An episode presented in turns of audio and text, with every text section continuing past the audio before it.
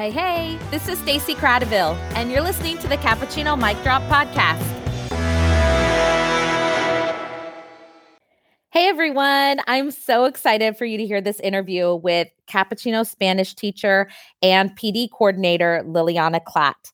You're going to love Liliana's word for 2022. I totally am stealing it. And she does a great job of explaining how MTSS and IB work together. And she also shared some really good ideas about how we could better recognize and celebrate our emerging multilingual students here at CAP. So here we go. Liliana, would you rather interpret at a live event or translate a letter? I would have to choose to translate the letter because, you know, I would have more time, I could use my resources, and I would just be able to be more thoughtful. Translating live is incredibly difficult, and I have a lot of um, just, wow, I'm just in awe of people who, who can do that and do that for work. I've done it a couple of times, and it's, it's pretty intense. It's scary. I bet that would be nerve wracking. Because what if you like don't know how to say something in the moment? They use some kind of jargon, and I'm like, ah, uh, okay. No. but yeah, so with, with the letter, I mean, there's there's just so many more resources. Live, it's just you have to go with what you know. You know what really amazes me? I don't know if you've seen the videos of the people that um, interpret and do sign language at like music concerts and there's like a rapper and they're like jamming on the side, like moving super fast and all into it. Like that is impressive. And I wish I knew sign language just so I could do that.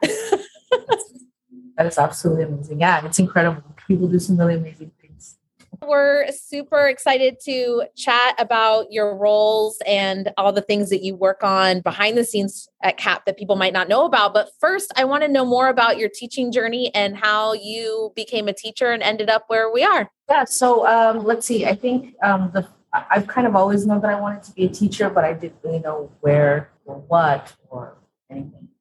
Um, so I think I first started language classes actually when I was in college. We used to have a, um, a group of students um, who would go out into the community and work with day laborers to try and teach um, English. And the lessons were garbage. They were absolute garbage because we were just a bunch of college kids who were trying to do really great work, but we just we didn't have the, the skills to actually do it. But what came out of it were these incredible relationships and and just a, a deeper understanding of the issues that these day laborers were having. This was um, back in uh, I'm sorry down south in LA. Um, so you know that really that just opened up this other just realm of possibilities adult learning and working with these these marginalized um, communities so from there after i graduated i became a substitute teacher in oakland as a long-term spanish substitute and then I uh, taught there for two years. I took a year off because after those first two years, I was like, this is not for me. I don't want to do this anymore. So I took a, a year off and just kind of floated around for a while back down to LA. Eventually, I came back up here and I started working with a company that did uh, classes, language classes for, for tiny little kids, like um, pre-K, like little babies, right? So my youngest student was 18 months old, and then my class went up to kids in um, like first or second grade. And I just taught at a variety of, you know, like community centers and after school centers out in East Bay. And then from there, I started working part time at Burlingame. I decided to try high school one more time. So I worked um, part time at Burlingame and I was there for um, six years, I think. Um, and, uh, and then I came to Capuchino and I've been here since 2014. That's awesome. It sounds like you've had a lot of different experiences and glad that all roads led you here because now you're doing so much in education. I can't believe that you doubted your career choice at all. You're so that's, in it now. I'm very in it. And it's and it, it just goes to show that we really, and that's the philosophy that I bring to the classroom too. You have to give things a second chance because you never know, right? Don't if, if it doesn't work the second time then fine.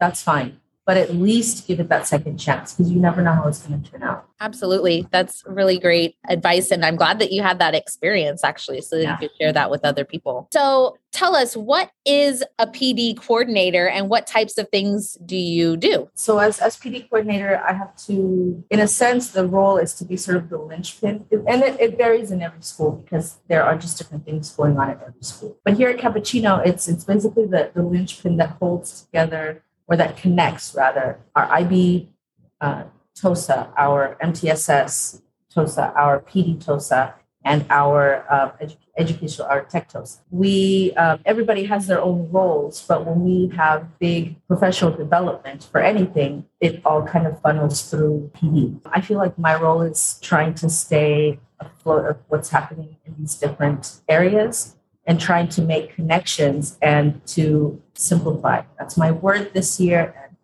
I really want to make sure that everything is as simple as a line as possible so that when we have PD, that it just seems streamlined and connected to everything else. There's places for us to be repetitive and redundant, but I feel like PD and teacher training time is not the time to do that. I think we really need to be as effective and as efficient as possible. So, what I want is to know as much as I can about these different uh, areas and then make the tightest connections possible so that we don't have to feel like we're doing more and more and more things. I, I want us to feel like we're doing the same thing better and better and better, and we're doing the same thing more thoroughly. So that, that's what I feel my, my role is as PD. Um, so right now we're just working on developing the, the tasks and activities that we're going to do for the rest of the semester that align with all of the work that we're doing through uh, the district with trust and Sophia. Yeah, it's a lot. That is a lot, especially when teachers are already burnt out and we're like at our last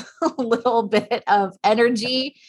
And then we have PD and professional development to worry about. So, simplify, I think, is the perfect word for you for this year. It's a good word for all of us, but I appreciate you trying to make things that are super complex as simple as possible because that does help us all make connections and make professional development seem more relevant and worthwhile right? When we're when we're tired and don't really have the energy like how do you get yourself to carry on? Like you have to make those connections and make it feel important in the classroom. Um, and that's got to be super hard across all the content areas for you to know what everyone's doing and what they need at all times. Yes, and I think the I think what makes that part most difficult is that we have been working in silos forever, right? We don't know what everyone else is doing, and it's really difficult for us to really leverage the work that we do because we are very disconnected. And and you know we have decided that we're going to be an IB school, but there are still some places where it's a challenge to know how that's playing out. It's a challenge to see how we can you know make make some areas more IB and how we can get more buy-in from uh, from you know everybody involved. So um, I think that the it is challenging to make sure that what we do relates to what everybody has uh, the experience that every, the experiences that everyone has in their own classrooms. But it's also I think the the real need is for us to work together more so that we can see what we're doing all the time and then we can leverage and we don't have to guess or assume or you know spend extra time trying to figure out how we can do these things the more that we align the more that we collaborate the more that we can work in a way that's interdisciplinary then the easier that this, that this job is going to become. If we all work together on this then the lift becomes a lot easier. We have to change we, we're still working on changing some of that culture of silos and being separate from everybody else. How do you think we could do that? Well, I think we we need to um, spend more time working in cross curricular teams and and looking at and, and sharing. We need to have more space for sharing and more space for reflecting. Doing all of this work with Trust and Sophia, reading a little bit more about the, the kinds of things that they do. I feel like we have very often what's the expression? We put the cart before the horse and we try to find a solution for a problem that that we think is there but may may not actually be there so I think we need to do more listening and more exploring about what is happening so that we make sure that whatever we choose to do about it fits, right? That whatever we choose to do actually fulfills the need of the real need that we have versus the perceived need that we have. And I think I think we've been doing that for a while that we say, oh yeah, we we have, you know, X issue. So okay, here's a solution, right? And that happens, you know, from the district level too, right? Instead, what we're trying to do is we're trying to just take a step back, slow down, and listen. Let's see what's out there first. Let's see what the people involved are saying, and then we can address what's actually coming up. as opposed to, like I said before, making assumptions. And then we end up wasting time because what we're trying to do doesn't fully doesn't fully work. It is important to kind of figure out through listening like what is the real problem that we're trying to get at. And I think that is a lot of our work right now with the anti-racist transformation that you're mentioning with Tress and Saphir. For anyone listening that doesn't know what that is, it's two contractors that our district has hired that we're we're going through this anti-racist community transformation to become more equitable. Um, they're leading some of our PD, and and we're kind of putting the the capuchino twist on some things, but they're leading other that. So you said that we need to align and collaborate and do more interdisciplinary stuff. And how do you think we could do that around the idea of equity? Because that is something that we are all working on together. But how can we align our equity goals? Well, I think that um, it starts by making sure that whatever we choose to do has staying power, right? We oftentimes try on these kind of one and done sort of um, systems, right? Oh, well, let's bring in this this system, or we're going to do this framework, or we're going to try this new thing, right? And it's always, oh, let's try this new thing, let's try this new thing. And so every year we have a new initiative, a new initiative. So instead of instead of doing that, we need to, like I said before, we need to listen. We need to really see what's there. And then we need to go through our IB program and make sure that whatever we bring in, whatever we do, is filtered through IB because that's the program that's been here for the longest amount of time. It's the one that hasn't changed or gone away. It's the one that's actually grown. It's the one that we have all been working to make flourish on our campus. And so I think it's really important that uh, we use IB as our tool for equity because that's the one that has the resources, the staying power, and the tools for us to to make this work. You know, it's very easy to let's let's go online and research a new you know framework. Let's go and and purchase this new system, right? But we have done those things in the past, and they last a year or two, and then they kind of fizzle out and go away. The thing that has not is IB.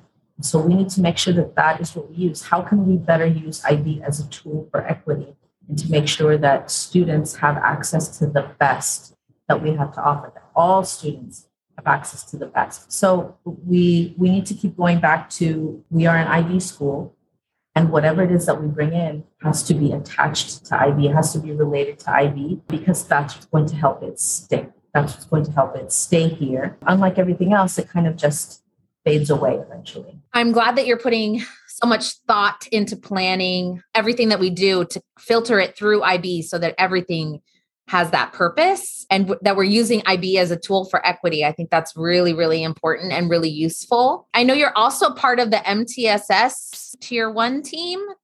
Can you talk about how MTSS and IB and all of that is connected? Yeah, so um, I guess, well, MTSS is the big complex system that we're using district wide or statewide. It's multi-tiered system of supports. And the work that I do is with tier one, which means all teachers, all students, all adults, all the time. In that group, we're trying to make some of these changes that can impact the experiences of all students on campus. And we want it's it's very much an all hands on deck approach. So this year, you know, because of the pandemic and COVID and everything, I feel like that that work has kind of been a little bit more delayed.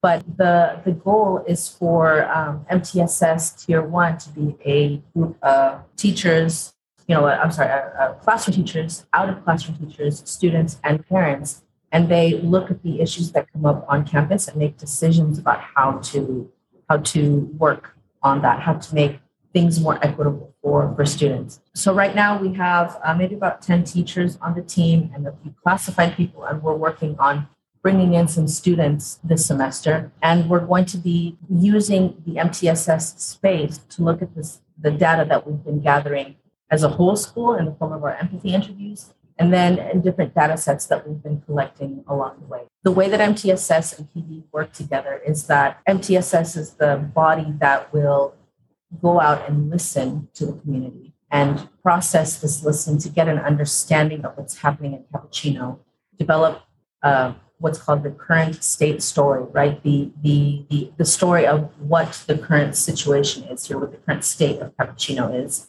and then come up with an, an equity imperative, something that we are going to, something that is that is significant enough for us to all work towards. So all of these stakeholders collaborate together to co-construct a plan, and then the role of PD then would be to help roll out the plan and evaluate that. And the plan can be, you know, uh, there's really no way of telling what the plan could be because we don't know what the issues are, right? We haven't uncovered what, what the student experience is here. So we can't really plan for what we don't know exists. You know, we're, we're still at the very beginning stages of this, but but it's it's really interesting work. It's slow, just slow work, but it's really interesting. And getting to hear what the students say is surprising. It's very surprising because whenever I talk to a student uh, when I'm collecting data about anything. You know, some students are very, they say the things that I would expect for them to say. But with the empathy interviews, I feel like, you know, I really got something that I was not expecting to hear. And I think that some of the other people who were in the room with me, uh, because my empathy interview was the one that we did in the fish bowls um, uh, last semester, I feel like other people in the room were surprised about what they heard as well. And so you know, it's these surprises that that that help guide us because they uncover things that we just no idea were there.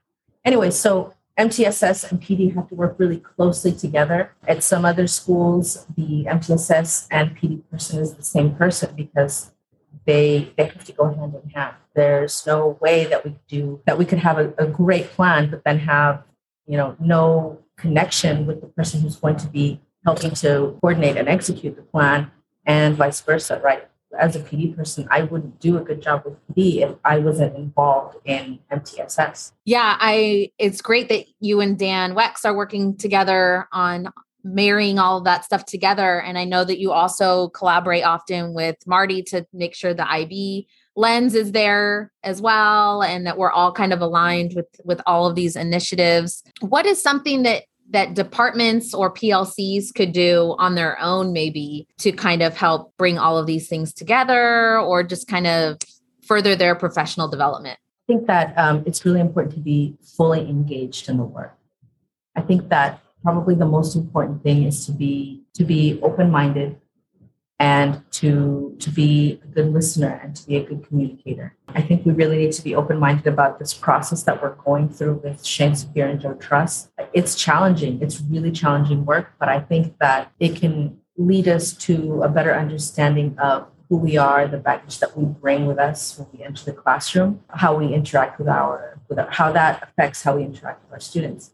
So I think just being open to um, to learning about this stuff, even when it's very difficult, and to and being open to participating and joining in, even when it might be uncomfortable. I, I don't think that the PD that we do here at CAP is really is, is uncomfortable. I don't think that that's that's what we that's what we're aiming for. But I know that some some of the work that we're doing at the district level certainly can push people into places that are not that are not in their in their comfort zone. So I would say definitely we need to push ourselves so that we can so that we can really learn about who, who we are and what we bring with us. And then, you know, outside of that, I would say that when you get the opportunity to learn, when Marty puts out there an opportunity to go to an IB training, absolutely take that opportunity, right? Because even if you, as a teacher, even if a teacher is not um, currently teaching an IB named course or is or will be teaching an IB named course in the future, having the foundation of what that what what being an IB teacher means um, in each discipline will guide the work that we do, right? And it will help it will help teachers to see the connections and how their discipline connects to the other disciplines at the school. Because it's really important to know that, you know, the AP program, those are all silos, right? You don't need to know anything that's happening in the humanities in order to well to, to do well in the sciences and so on and so forth, right? But the IB program does not work that way.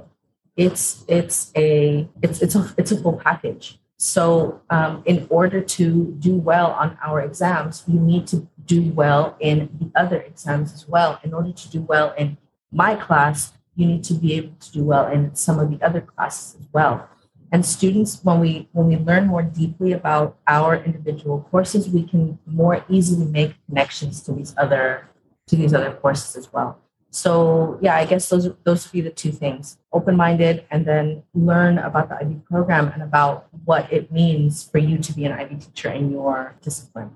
And again, that's you know level one freshman. It doesn't mean that you have to wait um, until you're teaching the juniors and the seniors. That, that can definitely be everybody. That made me think of a question for you as a Spanish teacher. If you could put on your other hat for a moment it, it came up a few months ago, some issues in a, in a class of mine, and um, just a divide between the native English speakers and the non native English speakers. And because we're an IB school, we're, we're supposed to be a world IB world recognized school that has an emphasis on being multilingual. How can we celebrate and recognize our bi or multilingual students and make that more of a thing here. Do you have ideas for how we could all kind of chime in and, and really celebrate those students, either school wide or something that like a classroom teacher could do just to recognize those kids? Well, I, I guess something that that um, that I do in this is in, in, my classes that are mixed. That actually no, it's my classes that are mostly um, non-Spanish speakers even though some students don't speak Spanish, they may speak other languages, right? And so when we have new vocabulary up on the wall, or you know, we're, we're just learning our new vocab, I ask them if any of those words look familiar in other languages they may speak, right? And so we recognize similarities in cognates. We look, we're always that's our bread and butter world language. We're always looking for cognates, like doctor and doctor, right? So they're so similar in both languages that you automatically know what the word means. Well, Spanish has so many different influences that I want them to see what those are. Even if students only speak English, like we still need to make those connections with the cognates. You know, I'm not sure if that would be helpful in other classes, but it's something that happens um, a lot. I'd say in world languages in general, but but I also like to ask them, well, does anybody speak um, Arabic? Does anybody speak Portuguese? Does anybody speak any other languages? And in those languages, do you see any of these words? Do these words sound familiar to you from there? And making those connections with the home languages of the kids. And it doesn't really take a long time. I wouldn't even call it a strategy. It's just as we're as we are exploring these new words, we're just making these other connections with other things. And, and I guess the other thing is uh, we need to make more visible the fact that there are students from lots of other cultures on campus. I know that we have to go beyond just the what is it the flags, food, and festivals. I know that we have to go beyond just those things, but um, but when we don't have those things, that's that's the low hanging fruit with which we can start. When we are able to do more rallies again, when we're able to do more more big events. One of the things that I absolutely loved was, you know, seeing the poly club dancing, seeing the the uh, folklorico group out there dancing, seeing all of these different groups present something that was significant for them or represented them.